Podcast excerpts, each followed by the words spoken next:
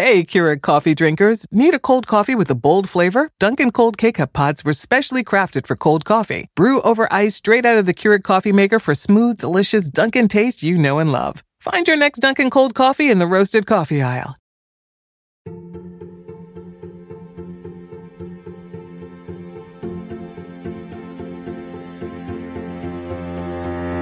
Hi, and welcome to When to Jump. My name is Mike Lewis. Today's episode will be a guest episode from another podcast that is particularly relevant to When to Jump listeners. Our sister network here at Macmillan is the Quick and Dirty Tips Podcast Network. This week we have an episode from one of their podcasts called Money Girl. The Money Girl podcast, hosted by Laura Adams, makes money simple so you can have a richer life. All you jumpers out there know that money can be one of the most stressful parts of making a jump. So today we have an episode of the Money Girl podcast that's all about ways to be prepared when you make a big life change. Laura interviewed me back in November of 2017 before my book launched, all about the financial side of taking a jump. She is so helpful and her advice is so accessible that I wanted to bring back that conversation. I really enjoyed talking to her back in 2017, and I hope you enjoy hearing that conversation Laura and I had today. It's one of those things that I think any person's going to consider as they think of their jump. It was an interesting time for me since it was just months before my book launched and my world kind of turned upside down. So keep listening for more on how to make the jump from the financial point of view. We're going to take you to my conversation with Laura right now.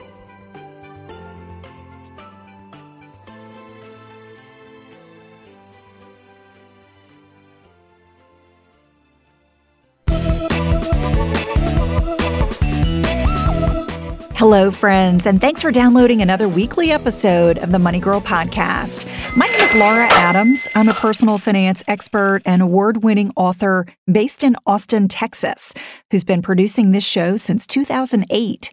Last week, we covered six tips to know whether a car loan or lease is best for you. If you missed that episode, be sure to check it out. It also includes the answer to a listener question about what to do if your payment becomes unaffordable. Remember that the notes for each episode, plus the complete archive of Money Girl podcasts, are always on the Money Girl section at quickanddirtytips.com. If you've been enjoying the show, I've got a quick, quick request. Let me know. The best way to do that is by taking a minute to submit a very short, quick five star review on iTunes. That helps the show stay visible there so more people can find us join the Money Girl community, and ultimately live richer lives. This week, I've got a terrific interview for you. This is episode number 521 Five Steps to Financially Prepare to Quit Your Job or Change Careers. I'm excited to talk about this topic because I think quitting your job to pursue a new career, to start your own business, or go back to school, or maybe even just to take a sabbatical is both very exciting, but also very risky. For just about everyone, the idea of taking this type of risk to chase a dream kind of starts with one big thing it's money. How am I going to finance this jump? How am I going to get the cash to be the backup in case things don't go so well. So, a lack of funds can definitely be one of the best excuses not to make a jump or not to make a career move. Before you follow your heart and make a leap, it's really wise to make sure that your finances will support you. I don't want that to hold you back. So, today we're going to talk about how you do it in a responsible way. There's not a one size fits all solution, but I've got a guest today who has done a lot of research about what makes a successful jump. And he also speaks from experience. He left a cushy job as an investor at Bain Capital Ventures to chase a dream of playing professional squash. I wanted to speak directly to Mike about the financial side of making a jump. We all need to understand how to take the right risks at the right time, but as I mentioned, it's got to be a smart way that boosts your chances of success and really doesn't take you back many, many steps. So today you'll hear my conversation with Mike Lewis, who is the founder and CEO of When to Jump, a global community of people who left one path to pursue a very different one. In our conversation, we talk about what financial steps you should take before leaving a comfortable work situation to follow your passion. Some of the topics that we cover include common trends among people who have made successful jumps, how to create a budget and a pitch deck that prepares you for a jump, whether you should tell other people about your desire to jump, how to let yourself be lucky after doing the right amount of preparation, straddling the line between being pragmatic and taking enough risk, and a lot more. So here's my interview with Mike. Mike, thanks so much for joining me today. Thank you so much for having me. I think so many people are looking for better opportunities, but they are really they're in a good place. They're comfortable. And, you know, if you're not if you don't have an itch or you don't have a reason to jump, in a lot of cases I think it can be hard. Um, and and maybe you've got a great situation, but it's really not the life that you want. And I think that makes it really difficult to make a move because you can convince yourself that, hey, I'm, I'm just fortunate to have the job I have and I'm lucky to be here. But the reality is there may be something even better out there. So I'm interested to know how you got into this whole mindset of jumping and why you wanted to write this book in the first place. Well, first of all, thank you for having me. I'm thrilled to be on the show, and I think you're doing such a great job bringing really pragmatic issues to light. And one of them, like you said, is thinking, what the heck am I supposed to do with my life? And I think that question is particularly tricky when you're in a comfortable space, whether it's a job that isn't pushing you but is comfortable, um, or and maybe it's and or a life that is just kind of on the rails. It's it's moving along, and you know what's coming up next week and the week after, and all that's great. But for me, I found myself on that track, and I had a little voice in my head, and that voice kind of said, "Hey, you know, there's something else you want to be doing." Now, my something else I wanted to be doing was was a little bit crazy. It was to quit my job and play professional squash around the world. And it was a dream I had as a kid growing up. Squash is like racquetball or tennis in, in indoors. Uh, it's played with two people against a wall. It's very kind of niche in terms of who plays it, particularly in the U.S., particularly where I grew up in Santa Barbara. There's probably five players my age that played competitive squash west of New York City. And yet, I loved the idea of taking some time off in my life at some point playing at the highest level. And of course, life gets busy and you get on a staircase, and that's what I found happening to me. I got to, you know, make it to college. I played squash on a team, and then I got a job, and that's what I thought I was supposed to be doing. And a few years in, Laura, I realized if I don't make a decision on my own, no one's going to walk into my door and open it and say, "Hey, Mike, remember you had a dream you wanted to chase. You wanted to go play professional squash." And so my book really came out of my personal decision and struggle to figure out how do you actually go chase your dreams because there's a lot on social media today that talks about you know living your truth and chase your passion. But i wanted to know the nitty gritty and as you know that also has to do with how do you finance your dreams? Yeah and i really appreciate also the idea of jumping when you're younger, if it's sports related. I mean, that's something that you truly cannot wait until you're older to do. There's a certain window of time where you're going to be physically fit enough to, you know, uh, pursue a sport. So it's almost like you had a little bit of a of a nudge with that, knowing that you know if you're going to do it, you got to do it while you're still good at the sport. So was that part of it? Do you think that kind of spurred you on, maybe a little more than if it had been, let's say uh, creating a startup company?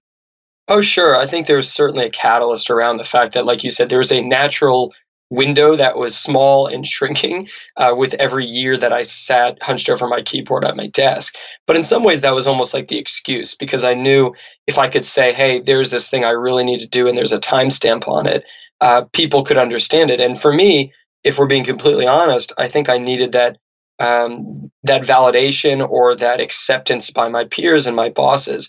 But what I found, what was so fascinating, Laura, was that so many folks that I started to meet, and whether it was a person on the bus next to me, or a lady down at the street at the bar, or someone who worked the front desk, they each had a, a jump they wanted to make. And while theirs wasn't athletic related, and maybe it wasn't even changing their whole life or leaving their job, they could share with me what it really took to do it. And those people made me feel like, yes, my jump might be crazy, but it wouldn't be stupid. Your book, which is coming out in January 2018, has a lot of case studies of folks who made a jump. And I'm curious if you took away any learnings or you saw any trends there among the folks that you interviewed to see who made jumps more successfully and why? You know, are there any consistent themes there that we need we need to keep in mind as we're making a jump? Absolutely, and and this is where it gets kind of crazy because I remember in January of 13, I was just starting to think of my own jump to go play squash, as I said, and I reached out to a woman who had left Wall Street to go be a cyclist, and I'd I'd, I'd seen an interview she gave, and I ended up cold calling her, and she picked up. When she picked up, she didn't tell me anything about how to be a cyclist or making it to the Olympics, which is incredible that she was able to do so, having never cycled before, you know, competitively getting into the sport in her mid 20s. And yet when she picked up the phone, she she talked about the nitty-gritty, the planning, the saving, the the hard conversations, the failures. And that's when I thought, could I collect more stories like this just as inspiration? And to your point about what I found, I think the genesis of the book was that across all of these stories. And now there's 44 that made them their way into the book from you know baby boomers to millennials single parents to uh, first generation immigrants people from the panhandle to the uk the west coast east coast every kind of type of person making every type of jump. As i put together the stories you could actually thread a common theme through each one of them. And so what i did was i grouped the themes into four buckets and i called it the jump curve. And to me, what, what's been miraculous is that as you look through the book and as we continue to collect stories on our community and through our website and other ways, you can map almost every story in person to a place on the jump curve. And what I like about the jump curve, it's digestible, it's easy to follow, it's not snake oil or super pre- prescriptive, but it really shows the mix of like I said, a little bit of inspiration, which is, you know, chase your dream, have that voice, listen to it, and a little bit of pragmatism of, okay, how are you going to do it? Start making plans, budget, create slides and spreadsheets if you need to, get into the nitty gritty. And in each of the stories that you'll find in the book, they map to one of those phases on the jump curve. So, for anyone listening who is thinking, yeah, I really would like to make a jump, whether it is changing a career, maybe going back to school to get more education. Maybe it's taking time off to go do something fantastic like travel, or even something completely different like uh, building your own company from scratch. Don't you find that in a lot of cases, this financial uh, fear or uncertainty plays a really big role in, in holding people back? Not only is it the mental game, but it's also the financial part of that game as well. Oh, it's I think it's the gorilla in the room and it's probably the easiest thing to use as an excuse, right? To say, geez, I just don't have the money. Wouldn't that be nice? And I, I use that for myself for a long time. I thought, how would I go travel around the world when I don't really have the savings? I'm just out of college.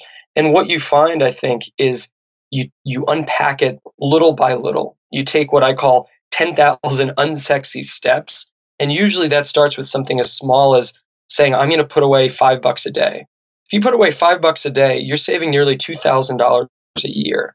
And there are a lot of jumps that can start and maybe even go through their full life cycle with just $2,000. And so for me, it started with a tiny little baby step into that unknown and breaking it down into the smallest little piece possible.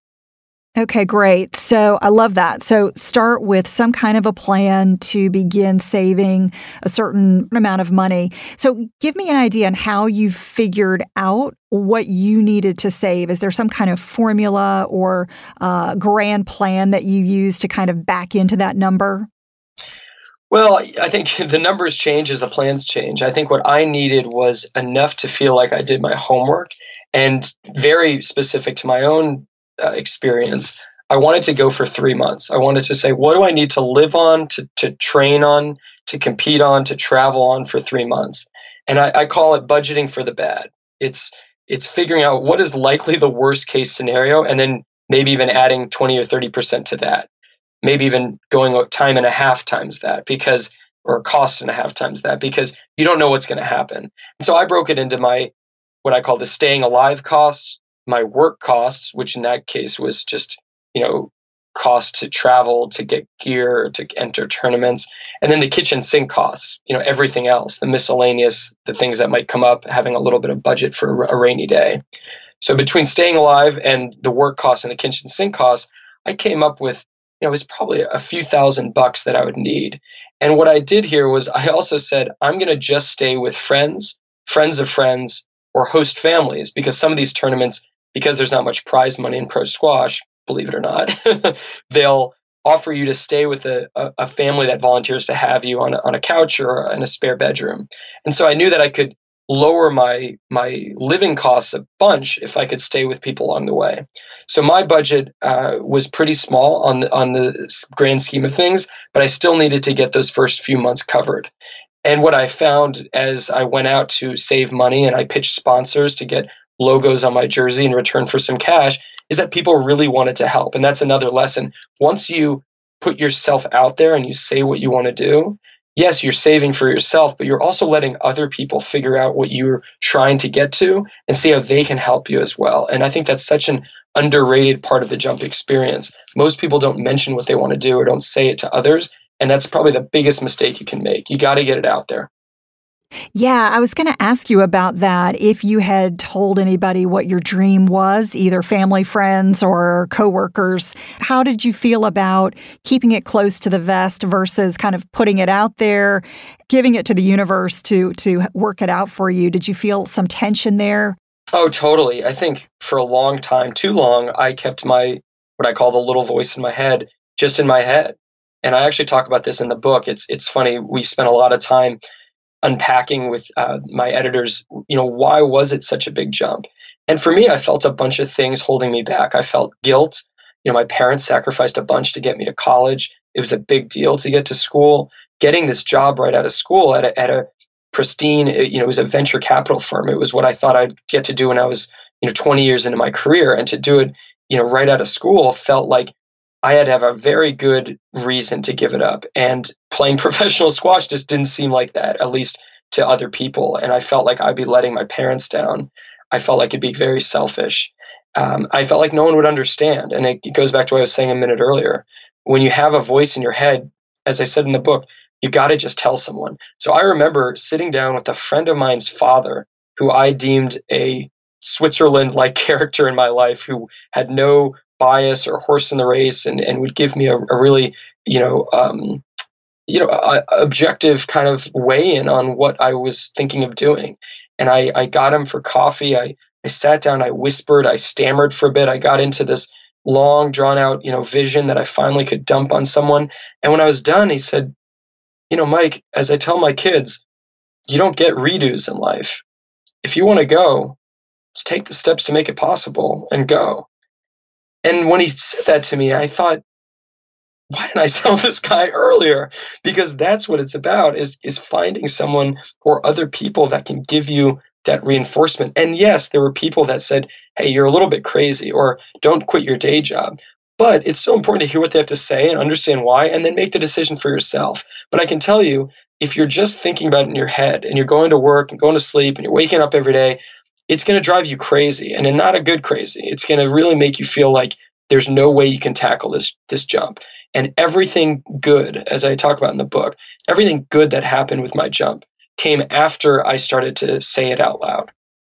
That's great. So, yeah, putting maybe some of these ideas and frustration into your plan, if you can like funnel all of that into something proactive, as you mentioned, you know, starting to create your budget, budgeting for the bad. I love that. That's really putting like a buffer on the number. And that having that buffer can also give you a lot of confidence and feel like you've got a little bit of an insurance policy that, you know, if something really goes bad, you're going to be okay. And I think that's just key for so many things in life, but particularly for making a, a big jump. The other thing is when you, you know, I literally made a slide deck. You know, we made a lot of slideshows. I was very good at PowerPoint at my job, not to brag, but that's what we kind of lived in was Microsoft Office. And so I would take our template that we would use to pitch different um, organizations or partners, and I made a, a pitch deck for myself. I made a jump pitch deck where I would say, here's what I'm doing. On page two is my budget. On page three is my plan of where I'm going, how I'm going to play squash around the world.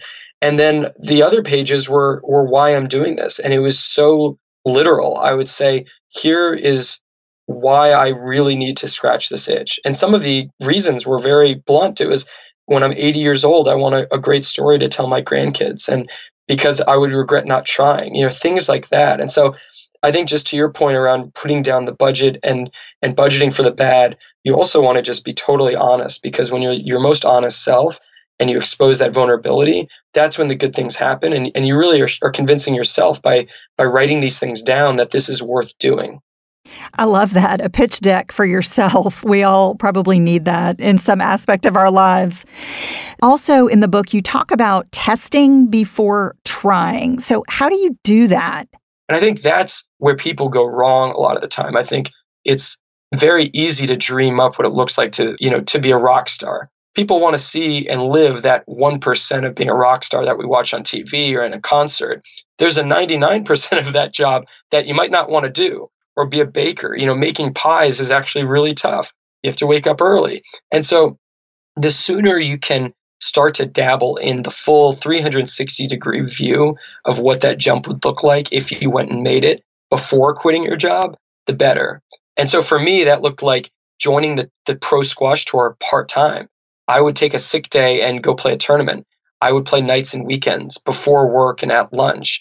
I saw very clearly what it looked like to be on someone's couch in Rochester, New York, because I went and did that while I was still working. And I think that's just really important, whatever your jump is, to get that taste before you go. We forget how easy it is to connect with people and have conversations. So I would encourage people who are listening, if you're trying to get into a new career or even starting a business, start by having conversations. It can be so enlightening and can really help define whether you make a move or not, or even how you make a move uh, specifically, maybe even when you make a move.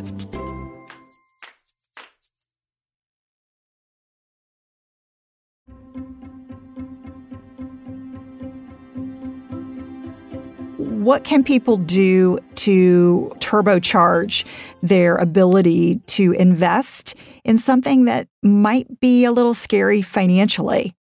Depending on the business that you want to start, there could be a huge cost of investment that's up front. And I always say beg, borrow, and, and barter because similar to what you, you said earlier, actually, just a minute ago on, on how important conversations are with people, I think that's the key to playing this classic bootstrapped game. I think if you can find people that are doing what you're doing and are established and you know the the the operation is is in motion and cruising along, you should go over to them and say, "Hey, I'm looking to to do what you're doing, but I'm a couple years behind you. I'm just starting out, and there's obviously some big upfront costs. Uh, what do you think is the best way forward?" And what's great is you're not asking for anything uh, tangible. You're asking for advice. And I would say that's probably the best piece of advice I could give is when you're asking for something, disguise it as advice and not even disguise, but if they only give you advice on, on how to best, um, you know, get those upfront costs out of the way, that'll be valuable. But what they'll likely do is they're going to open up their game plan that they've used because people want to help people. They're willing to, to pay it forward because they've been in your shoes. Any operation that's an established operation that's going and, and printing money and open for business at one point had to start somewhere. So if you can say to them, hey, I'm at that front point, that starting spot, I think what you'll find are a couple things. One, they might have old equipment that you might be able to use. So let's say you want to open a coffee shop and you need one of those really nice espresso makers. Well, you know, in tech people talk about failing fast and, you know, done is better than perfect. I think the same thing is true for any business, really. So if you want to start a coffee shop, get a good but not great coffee machine. Talk to uh, your local coffee shops and say, hey, what's the best advice here? What do you think? I'm looking to spend X dollars. And the odds are they're going to be able to say, hey, we've got this old one here, or we know a place that's got a great deal, or my cousin's from Italy and he just came back with an extra uh, machine he doesn't need. And so you can get to the bottom of these things without paying full sticker price because you're going to the people that have been in your shoes. And I think identifying those connections and really being genuine in your ask, again, for advice, not for anything tangible, will lead you in the right direction to get those breaks you need as you start out. And it might sound soft and warm and fuzzy, but I promise try it and let me know how that sounds because, or let me know how it works because I think it really will surprise you with the extent people will want to help you get off the ground. Yeah, I think that's key. That is something I definitely wish I had taken to heart earlier in my career. The fact that people do want to help you. I think it, most of us we do think we've got to have it all figured out. We've got to be you know totally independent. But the reality is that there are folks who have walked the path that you're trying to go down and they really don't see you as competition you know per se. They they in a lot of cases want to mentor people and help you along. So let them help you. Um, and you know you also talk about if you are in the right frame of mind and you're kind of set for making a jump. In a lot of cases, there's some luck that's going to await you on the other side. And, and I can definitely say that that's certainly been the case for me. I've seen luck always be there when you're ready to receive it. And maybe that's something that's happened to you personally as well. Um, is that something that you found with most of the case studies in your book that that luck was a part of them making a jump successfully? Oh, absolutely. And I think we talked a little bit about this framework that I found that the book's based on. And the third piece of it which comes after you've listened to the voice and planned and done some financial uh, savings and, and things like that to get the nitty gritty out of the way, you got to jump. And it's what Michael Lewis, the finance author, uh, who's you know wrote Moneyball and Liar's Poker and all this, he's actually one of the 44 case studies in the book. And what he said is you have to let yourself be lucky. And I love that because I don't think any jump is made and successfully completed without a bunch of luck. And if you think about it, when you hear well known folks or your neighbors speak about a risk they took, they often say, I couldn't imagine this happening, but it did. Or I was so surprised, it was completely unexpected.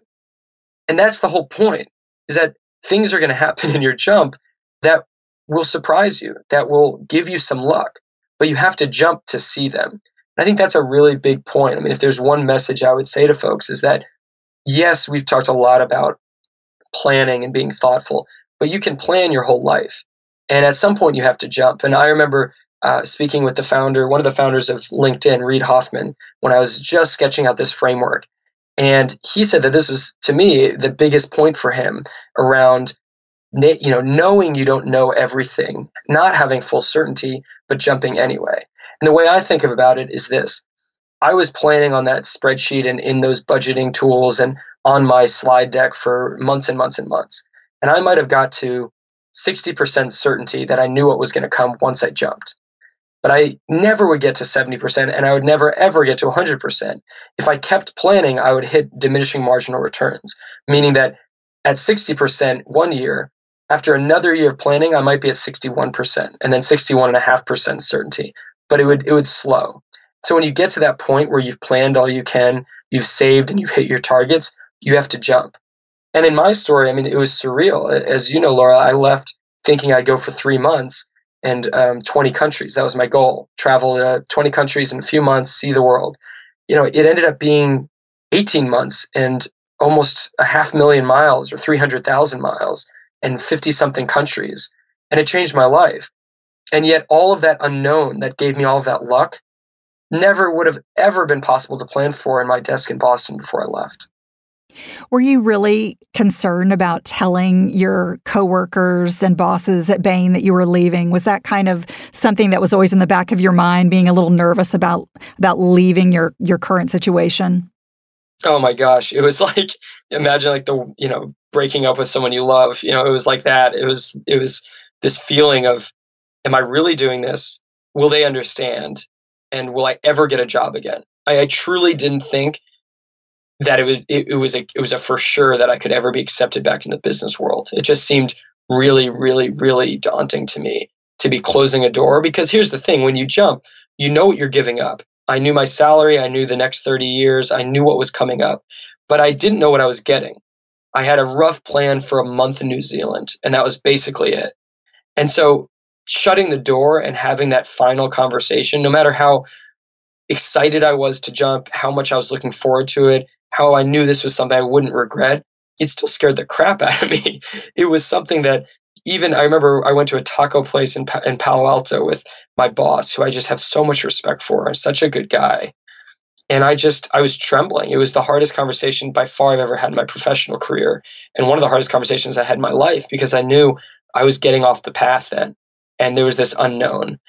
And what I'll tell you is that that unknown, the piece that scared me the most, as I said earlier, that unknown is what ultimately delivered the best people, memories, and experiences that ultimately led me to start this when to jump platform and movement. So I think it all worked out and I couldn't imagine my life differently, but it didn't make it less scary at the time.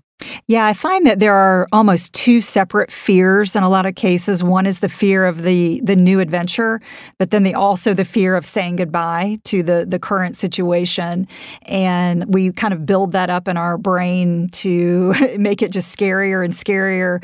And then often what happens is that conversation goes really well, and you, you know you think I can't believe that that I was so afraid of saying goodbye. Is that what you felt? Was it just a much easier conversation after the, uh, you know, after you kind of got it out and off your chest?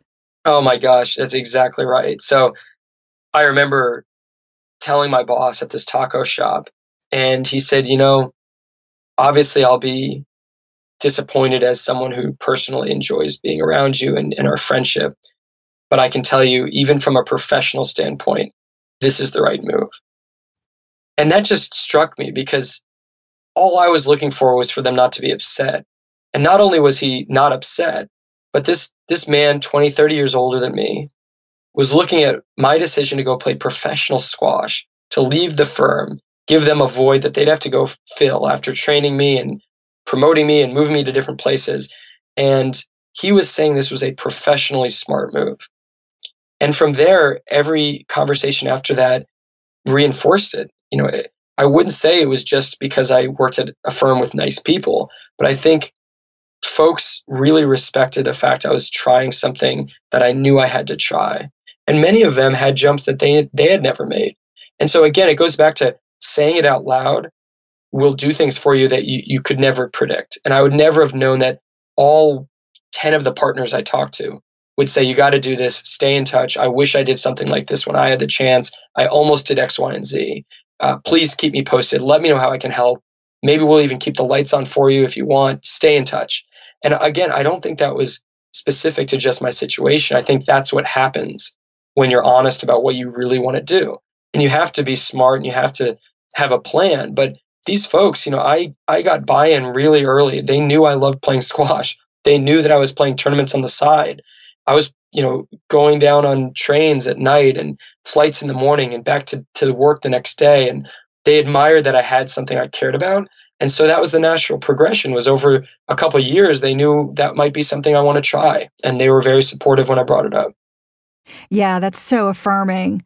Well, Mike, I think this has been really helpful. I hope that folks who are listening will take your experience and advice and, and all of the examples that you give in the book and use that to sort of craft their own jump, whether it's a little jump or a big jump. We've all got a lot of uncertainty in our lives and our careers. And so I think it's important to approach each opportunity with as much open mindedness as you can and, you know, looking at the fact that other people have made big probably bigger jumps than we will ever make. And it's worked out really well. And as you said, you know, if it doesn't work out, you can always go back to that life you had before. Uh, but I don't know many people who have taken a big jump and then had to go back or even wanted to go back. Yeah, you know, and you asked this earlier what did I find in common? With folks that I've done you know research on. And, and again, the book is 44 stories that have been filtered down to from hundreds and hundreds of others that I've had over the last five years since sketching a cover page to this book. And I can tell you, Laura, if if you're thoughtful around your jump, if you take those steps, and if that's something you really want to try, I have not talked to one person out of those you know hundreds and hundreds of folks I've interviewed, informally or not, who said I regret doing this and in fact, if you're listening to this saying, well, you just talked to people that had successful jumps, I talked to a lot of people, a lot of people who really, you know, were were on paper failures or quote unquote failures in what they did. And yet those were our, my biggest advocates, my loudest cheerleaders, the strongest voices of support of saying you've got to jump. And so I, I can tell you if you're listening to this, whether your jump is a side jump in your lifestyle that you want to change, or a full career jump, or an internal jump where you want to change within your company, if, if you go about it the right way, I promise you, you won't regret it. Mike, where can the listeners connect with you? Sure. Our platform is based on website whentojump.com. We have a newsletter that comes out monthly. Uh, as you know, we have a podcast that comes out on Tuesday mornings where we talk to folks about their own jump experiences, uh, well known folks to everyday people. Um, and then we've got uh, the book that, that you so uh, nicely mentioned earlier. I think if you're if you're looking for permission, if you want that game plan and, and real advice and, and a bit of inspiration, that's what I've been crafting the last five years. So I, I hope you like it, and please reach out through our website if you if you have any thoughts. Well, good luck with the book, and thanks so much again for being on the show. Thank you so much for having me, Laura. I loved having Mike on the show, and I want to wrap up by reviewing five steps to financially prepare to quit your job or change careers. Number one, you want to save a set amount each month. Choose a dollar amount to save from each paycheck or from your monthly income. Could be as little as $100, but try to save as much as you possibly can in a dedicated savings account. Maybe call it your jump fund and promise yourself not to touch it until you jump. Number two, budget for the bad. We talked about this. You want to imagine your jump going kind of poorly and then create a worst case scenario budget. Number three, buy what you need for less. So identify what purchases you're going to need to make before you jump. Sometimes you need to buy things, sometimes you don't, depending on what you're going to do. Scout around and find what you can for less. The sooner you start, the more likely you'll be to stumble on great deals before you jump. Number four, beg, borrow, and barter. So, this is all about bootstrapping by not paying full price or not paying for anything until you absolutely need to. So, tap into any connections that you have and, when possible, barter to avoid using your precious cash right off the bat. And number five, prepare and then let yourself be lucky. You want to have a clear, simple, but real world view of how you'll financially survive your jump. You can't plan every aspect of a major career or life change, but you've got to do your preparation. Talk to people who know the career or business you want to get into. And then when you've done that preparation, it's time to jump. You won't have it all figured out, financially or otherwise. But if you followed these five steps and done as much homework as possible, you will have some cash and some thoughtful considerations under your belt. And then you're going to meet luck on the other side of the jump. Thanks again to Mike for being on the show, and thank you for being here. Keep listening, learning, and leveraging your resources to grow richer every single day. If you want to keep the money conversation going with a terrific community, join my private Facebook group called Dominate Your Dollars. Just text the word dollars to the number 33444 and you'll get an invitation. And subscribe to my weekly email. To do that, you can also text me. Just text get updates with no space to the number 33444. I send out a free, short, weekly email that's filled with tips, tools, and recommendations that I think you'll enjoy. And if you've got a money question, feedback about the show, or ideas, go ahead and contact me. You can reach me at lauradadams.com on my contact page. That's all for now. I'll talk to you next week, courtesy of Money Girl, your guide to a richer life.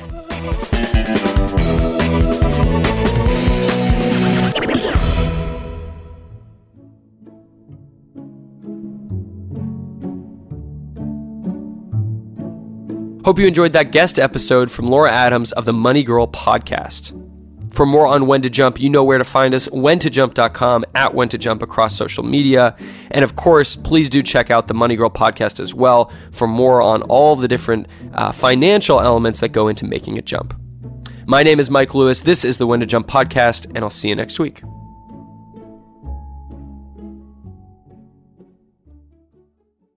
Dunkin' cold coffee can be brewed at home in your Keurig coffee maker with Dunkin' cold K-cup pods.